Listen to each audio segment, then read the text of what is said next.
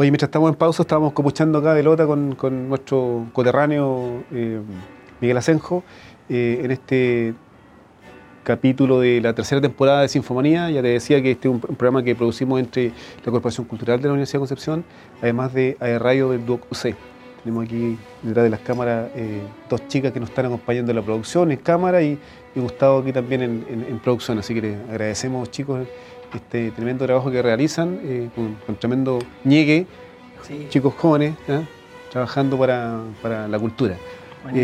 Bueno, Miguel, estábamos hablando de Lota, eh, un, tema que por supuesto a ambos nos debe apasionar cuando nos preguntan de la, tierra donde uno, de donde uno nace, ¿no es cierto?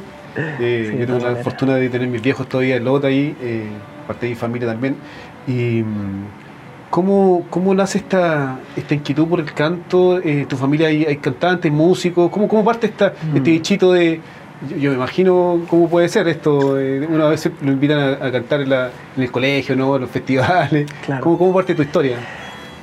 Mira, mi mamá no canta ni en la ducha, mi papá menos, eh, mi abuelo tampoco, pero el papá de mi mamá, que es mi abuelo que tomó ese como el rol más de papá, digamos, él, él decidió irse a la marina a estudiar música a los 14 años. Y él el que me pasó, digamos, en, la genética. La genética, claro. Sí, pero mis hermanos no cantan, mis primos no cantan, bueno, un par por ahí, pero, pero quien le siguió después fui, fui yo, de manera profesional, digamos.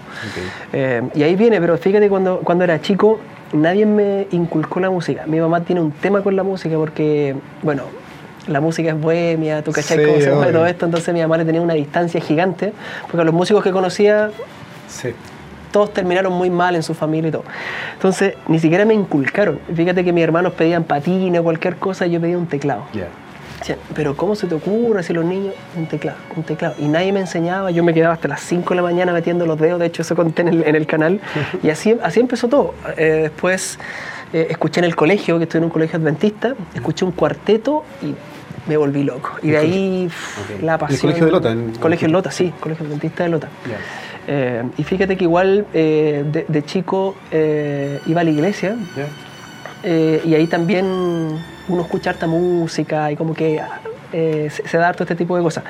Pero voy a hacer una confesión, fíjate que hoy día, hoy día soy muy respetado en este país y agradezco muchísimo por eso, por mi profesión, por la calidad de lo que hago, pero cuando tenía 10 años era un desastre total, un desastre. A mí del coro de la iglesia me echaron todas las veces que pudieron. No era el. ¿Muy no, no, no, porque era desafinado. Era, ah, ah, no, era un buen cantante. En el colegio todos cantaban, todos los miércoles había una cosa que se cantaba, a mí nunca me dejaron cantar. No era ni el mejor cantante de mi casa porque mi hermana cantaba mejor cuando yo, que yo cuando era chico. Pero fíjate que eh, yo soy un tipo súper perseverante y disciplinado. Es como el mayor talento que tengo. Y me propuse a los 15 años ser un gran cantante y me puse a estudiar como loco, como loco, como loco. De hecho, la primera vez que tomé clases de mi vida fue eh, precisamente en la UDEC, con un profesor que se llama Mateo Palma. Me metió así, chuta, espero que no, no lo reten, pero me metió ahí a su, a su sala eh, y yo simplemente escuchaba, y era un apasionado total. Y ahí ya me fui a estudiar a Santiago canto, estudié composición, estudié arreglos y he pasado todos estos años como un redón de experimento, dándole, dándole, dándole, hasta que pude, digamos, tener éxito en, en mi área y hoy día, por suerte, me va muy, muy bien. Pero, pero cuando chico, un desastre total. Hoy en el programa anterior eh, de Sinfonía nos tocó entrevistar eh, quizá al opuesto de, tu género, que es un cantante lírico, eh, bajo barítono, eh, Pablo Castillo, destacado eh, cantante lírico de acá de la zona. que está ahora a punto de irse a Europa a hacer una parte de su carrera. Y yo le preguntaba, eh, ¿cualquiera puede cantar? Y me dice, claro, o sea, cualquiera puede cantar, afinar, tiene que tomar clase de técnica vocal. Yo me imagino que en tu caso que, que, tú eres coach de, de, muchos eh, cantantes, ¿no? Sí. Me imagino que... Sí. Eh, además, tu historia. Mi teoría sí es que todos pueden cantar. Y creo, creo que eso me ha servido muchísimo porque tengo registros de, de, cómo yo cantaba a los 15 años. Entonces, hoy día me ven y me dicen, no, es que a ti el talento te brota por los poro, o sea, tú decís hola y la cuestión sale increíble y yo muestro mi video a los 15 años. ¿Naciste cantando? No. No. Entonces, eh, votamos por tierra la teoría de que hay que ser un talentoso y nacer cantando para lograr ser un buen cantante. Fíjate, cuando yo tenía como 13 años, veía rojo y yo decía, esos tipos son una locura. El Luis Pedraza, el Pablo Alarcón, que era gente impresionante. Hoy día somos colegas, nos admiramos mutuamente, cantamos juntos. Estudié en The Voice con, con Pablo. Entonces, eh, yo soy el fruto de perseverancia, estudio y disciplina. Si cualquier persona que pone esos tres condimentos para hacer algo en su vida, el arte, lo que sea, lo va a conseguir. Y el canto también. O sea, cualquier persona que, que quiera cantar puede hacerlo. Ahora, hay personas que quizás son extremadamente desafinados, ellos pueden llegar a ser afinados, pero nunca van a ser Whitney Houston, por ejemplo, ¿ya? o Luis Miguel. Pero si una persona que cante piola en la fogata puede llegar a ser un, gran cantante si es que se lo propone. pero la cultura, no sé si decir la cultura chilena o latina, es como que tiene en la cabeza eso. O sea, en The Voice pasaba que le preguntaban, ¿has estudiado canto? Y él decía, no, wow, se venía el, el público abajo. Y pasaba otro chico, ¿ha estudiado canto? Sí, 15 años estudiando canto. Ah, o sea, es, como, es como que se aplaude mucho. Igual hay una mezcla, ¿no? Exactamente. exactamente. se aplaude mucho, digamos, el talento natural, cuando si tú ves a las personas que han conquistado el mundo en sus artes o en sus disciplinas, precisamente no han sido los más talentosos, son los más disciplinados, los más perseverantes. yo por lo menos esa es mi bandera de lucha, así que cualquiera puede cantar. Wow, mira, eh, tremenda, tremendo dato ahí para, para, las personas que quieren de pronto iniciarse en el canto. También se le preguntábamos a Pablo en el programa anterior. Eh, Pablo, eh, Miguel, eh, ¿qué recuerdos tienes de, de Lota de, aquellos años que era este chico desafinado, como tú dices. Sí. Eh, me juntaba ¿dónde, ¿Dónde, te moviste? ¿En qué barrio te moviste? Mira, yo viví en un sector que se llama Los Tilos, que es una escalera larga que une Lota Alto con Lota Abajo. Bella escalera. Exactamente. Que después de las 8 de la tarde se ponía bien peligrosa, pero no, no, eran los que vivíamos ahí, nosotros mismos nos asaltaban. Sí.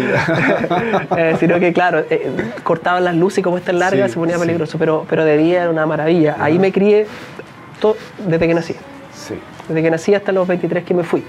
Eh, cantábamos en la esquina con mis vecinos que me enseñaban que yo soy un tipo obsesivo, esa es la cuestión. Yo iba todos los días a la casa de mis vecinos, ayúdame, enséñame, y así aprendí igual a, tocar instrumentos y cosas así. Jugábamos a la pelota ahí en, las canchas de tierra. Eh, de verdad que viví en un sector súper lindo, amigable, hermanable.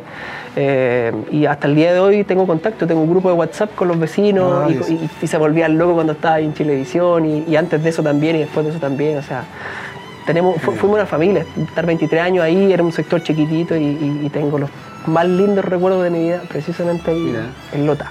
Oye, eh, Miguel, y, bueno, conocemos que eres un baladista destacado. ¿En qué género estás movido? Eh, tú me has contado también que has, incursionado también en jazz y en esos géneros, pero hoy día te pusimos otro desafío a propósito de lo que nos comentabas de, tu pasada por The Voice. Eh, eh, la producción de, la Corporación Cultural te invitó a este concierto que, se está produciendo de Disney Sinfónico. Tú me contabas que, que no, no tenía ese, ese, esos temas, digamos, en tu repertorio. En, mi cabeza, ni siquiera veía las películas. Yo conversaba con la otra cantante que es la Nati. Sí y me miraba y me decía, pero es que no es posible, viejo. Si todas las personas de nuestra edad, todos conocen las películas, que yo nunca vi las películas. No, se dio en mi vida, no sé qué habrá pasado, pero, pero ha sido un desafío gigante, porque claro, yo soy baladista, canto como, es una mezcla de la balada con RB, cosas así. Y, bueno, la pasada por la Wambalí fue cha-cha-cha, mambo, cumbia, que, es un poco más latino. Eh, y bueno, ahora la última que se hizo muy viral, que fue rock en, en The Voice pero Disney nunca había cantado. Nunca. Yo dije que sí nomás porque dije, ah, vamos, nunca, nunca he tocado ni cantado con la Orquesta mm, Sinfónica de Rodec, que es histórica y todos los que vivimos acá y en Chile yo creo los músicos la conocemos, muy respetada, así que dije, ya, vamos, vamos. Pero nunca, nunca he cantado Disney, pero ya no, estamos estamos súper bien, pero sí, ha sido un gran desafío porque para mí son puras melodías nuevas, puras letras nuevas. O sea, en, en mi recuerdo no, no, existía ninguna de ellas. ¿Y cómo es el proceso, a propósito de que estés conociendo, digamos, las letras, cómo es el proceso para aprenderse la canción? Porque igual estamos en la semana de ensayo, eh, esta semana se está, se está ensayando el programa, ¿y cómo es el proceso, eh, sobre todo en este caso, cuando uno ya la ha escuchado, tiene la melodía a lo mejor en la, en la, memoria, ¿no? Pero en este caso que tú no conoces la letra ni la melodía. Sí, yo, yo lo que hago, eh, me siento y transcribo. Y si no, simplemente aplico memoria, que fue en este caso, o sea, si hubiesen sido quizás canciones muy, muy, muy complejas, había transcrito todo para tener la parte ahí, pero son canciones como oreja, digamos, entonces son, y son re lindas. Lo que hice fue escuchar 20 veces cada una teniendo la letra en la mano y memorizando, memorizando, memorizando, memorizando. Y después de eso ya cantarlas y ahí me junté con Nati. Y ahora vienen los ensayos, pero va, a ser para mí un desafío porque cuando se monte la orquesta y yo cantar va a ser prácticamente la primera vez que esté cantando con ellos. Así que, pero, pero más o menos yo así lo hago, eh, funciono, funciono así, principalmente memorizo melodías y después letras. Igual con la partitura en mano, ¿no? Sí, bueno, depende. depende de, digamos, del género. En este caso, claro, sí. claro. Y, eso es mucho más fácil, digamos, tener la partitura en la mano. Cuando es el puro audio, entrar con toda la memoria nueva. Oye, te, cuento a propósito de, lo que tú mencionas, la orquesta estaba en este mes cumpliendo eh, sus 70 años. Se, celebraron recientemente el fin de semana pasado con un concierto eh, dirigido por el maestro Carlos Viudo, argentino. Y, nada, yo imagino que igual es una responsabilidad importante para ti, eh, con una orquesta con esta cantidad de de trayectoria, ¿no? Y, poder eh, eh, ser acompañado por, o sea, atrás la orquesta sonando. Sí, o sea, fíjate que más que sentir como temor de eso, eh, siento emoción, emoción, porque he escuchado un par de veces a la orquesta antes. cuando venía a la UDEC a tomar esas clases que te decía, posibilidad que había de música y estaba metido ahí, así que es, es, aparte de ser histórica, eh, una orquesta increíble y para mí es emocionante, emocionante. Yo creo que principalmente el desafío lo tomé no por Disney, sino por, por la orquesta. Fue como, pucha, nunca he tocado con la orquesta, para mí va a ser muy emocionante hacerlo y he tocado con un montón en Chile y en Santiago. Dije, soy de la zona y no lo he hecho nunca con la orquesta, así que para mí va a ser emocionante. Muy emocionante. Y, igual, o sea, un desafío. O sea, no sé cuántos músicos son en la orquesta. ser son sobre 50. Sobre 50 músicos, sí.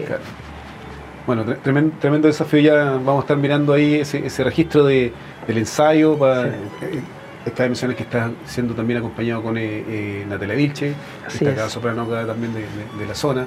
Ha participado numerosas veces en ópera y en, en conciertos junto a la Orquesta Sinfónica, así que igual vas a tener una buena partner gran cantante la Nati y una tremenda persona. el otro día nos juntamos en su, en su casa y, ahí me estuvo ayudando porque, claro, me daba el contexto. Por ejemplo, me decía, mira, esta película se trata de esto, para que en, en, el tema interpretativo yo esté a contexto, porque dije, no, es que es una alfombra, un tipo que va en una alfombra y le muestra. o sea, tuvo que hacerme todo el contexto para yo poder cantar interpretativamente. yo le conté a mi mamá, y dije, o sea, todo el mundo se está burlando de mí como nunca vimos una película, pero bueno, es, es parte de. sí, bueno, son, parte de, Sí, pero ha sido un lindo desafío y es una música hermosa. Oye, ¿qué, qué, qué, temas son los que más te ha gustado de los que, del repertorio que tienes? Mira, hay, uno de ellos que yo había cantado, el único que es del Jorobado de Notre Dame, que es Sueña Miguel, lo tuve que cantar cuando estudiaba en, Santiago. Así que hasta ahora es mi, es mi favorito. Pero yo me imagino que eh, en el caso tuyo, que eres un músico de, música eh, balada, ¿cierto? El repertorio popular, eh, el formato eh, tonal quizás con una orquesta sinfónica detrás también varía un poco, ¿no? O sea, hay que adaptarse de alguna manera. Mira, en este caso tengo la suerte de que estas canciones han sido cantadas por cantantes populares y no líricos. En ese caso, claro, habría sido muy complejo para mí, eh, pero, pero son cantantes populares. Luis Miguel, em, se me olvidó este otro cantante que, que canta Mi corazón, tú vivirás, no me acuerdo. Eh, pero es un cantante popular, muy popular. Entonces, Phil Collins. Exactamente, y en español la canta eh, Si no me acuerdo, Si, no mal recuerdo. Y fíjate que todos los referentes que me mandaron para escuchar son todos cantantes populares, así que para mí cayó como Aníbal. Oye, ¿te has puesto a ver las películas o no? Un poco así como pinchando, ¿no? he tenido tiempo, pero, pero la Nati es tan buena compañera, la Natalia Vilches, que ella me hizo todos los contextos de todas las películas. los clips de... Claro, ¿no? Ella me los contó y, y, eso ayuda muchísimo porque imagínate, no sé, Coco. Ya el, contexto de, Coco, cantar esa canción. Yo, yo por ejemplo, la vi de, un cantante que no recuerdo cómo se llama y la cantó así como súper canchero y toda la cosa y, me di cuenta de que no, o sea, no, tiene tanto sentido ahí porque es una canción eh, que tiene mucha, mucha emoción. De hecho, por suerte que Nati me hizo todos los contextos porque así puedo interpretar de una manera mucho más honesta en el contexto de, las películas. Oye, a propósito de eso, solo un, comentario en margen. Nosotros tuvimos eh, hace poquito con, la orquesta, parte de la orquesta en una, una pequeña gira en Guanajuato, México, y sectores donde se tomaron muchas de las locaciones de Coco. De hecho, está ahí el Baza, el ropero, donde fue inspirado mm. el, el, personaje principal, que es Néstor de la Cruz. Y ahí estaba como a, media cuadra del hotel donde estábamos hospedados. Así que imagínate que, qué emocionante. Qué, emocionante, digamos, porque al, final eh, México toma, toma, toma su historia y la lleva, bueno, en este caso eh, las grandes eh, empresas cinematográficas la llevan a, película. Y yo me imagino que un poco lo que pretende emular este concierto, que por primera vez lo realiza la, Corporación Cultural a través de Producciones Corcudec, eh, junto a la orquesta, este concierto en el marco de las vacaciones. Tú sabes que los niños van a tener vacaciones durante todo este mes, así que como oh, Aldeo, eh, contar que las entradas están prácticamente agotadas, todavía quedan algunas, eh, pero están prácticamente agotadas. Ambos conciertos, 8 y 9. Sí, sí, la gente está muy entusiasmada.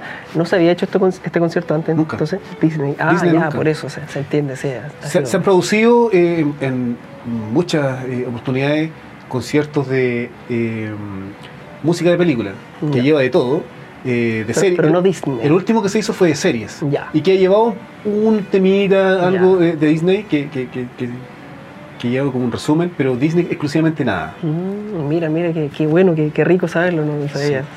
bueno, y, bueno, nos dimos cuenta también por, el tema de, la, de, los tickets que están prácticamente agotados, que efectivamente fue un concierto que la gente estaba esperando hace rato porque no se había hecho.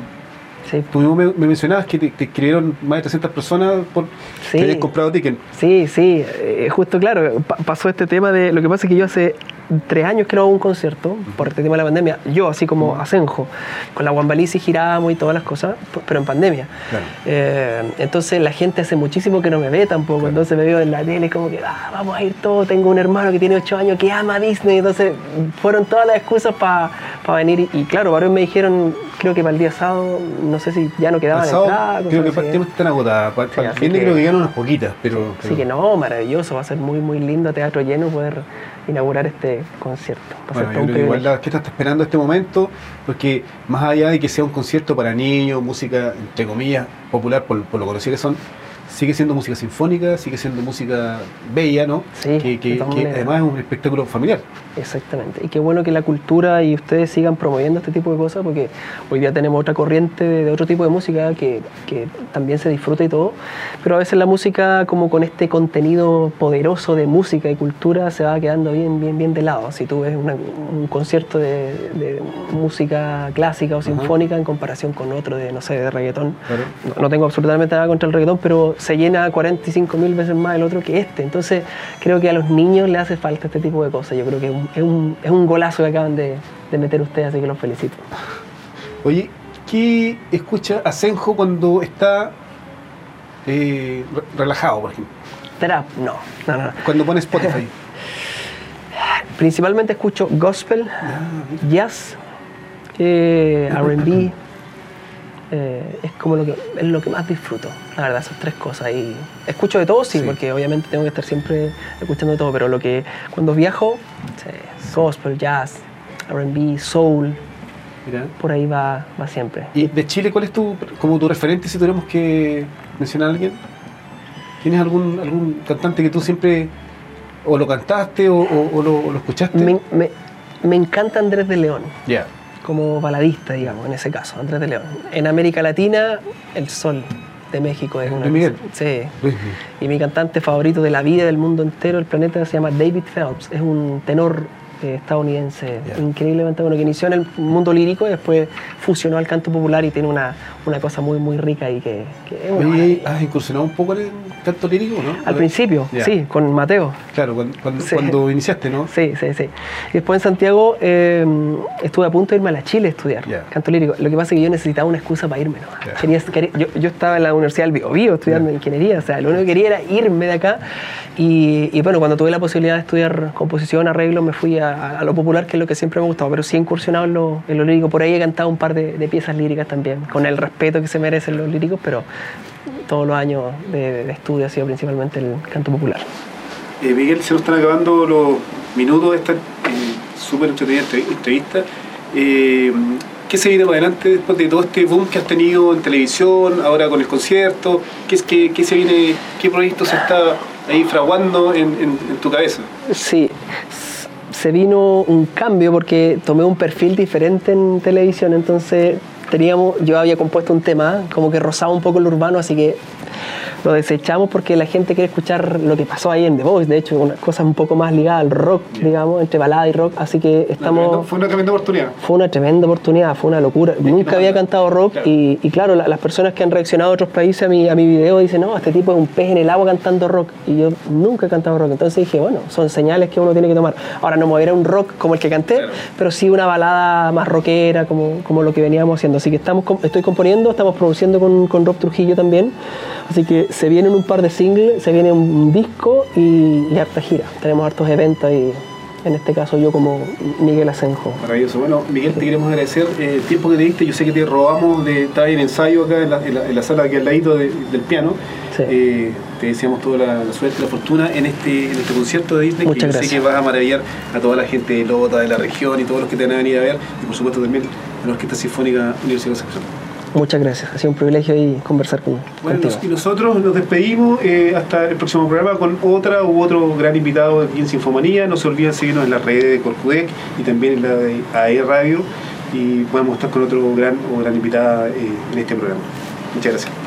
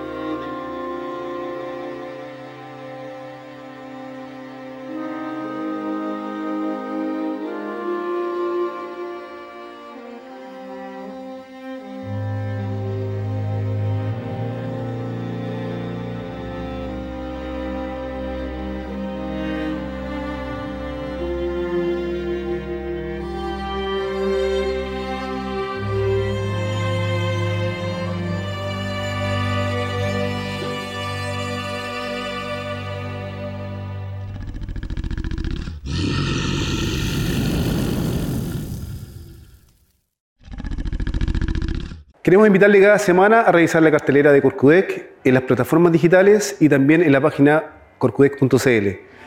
Eh, revisar los lunes cinematográficos, donde estamos presentando eh, cada semana el cine chileno. Eh, todos los viernes también los conciertos sinfónicos de la Orquesta Sinfónica Universidad de Concepción, aquí en el Teatro UDEC.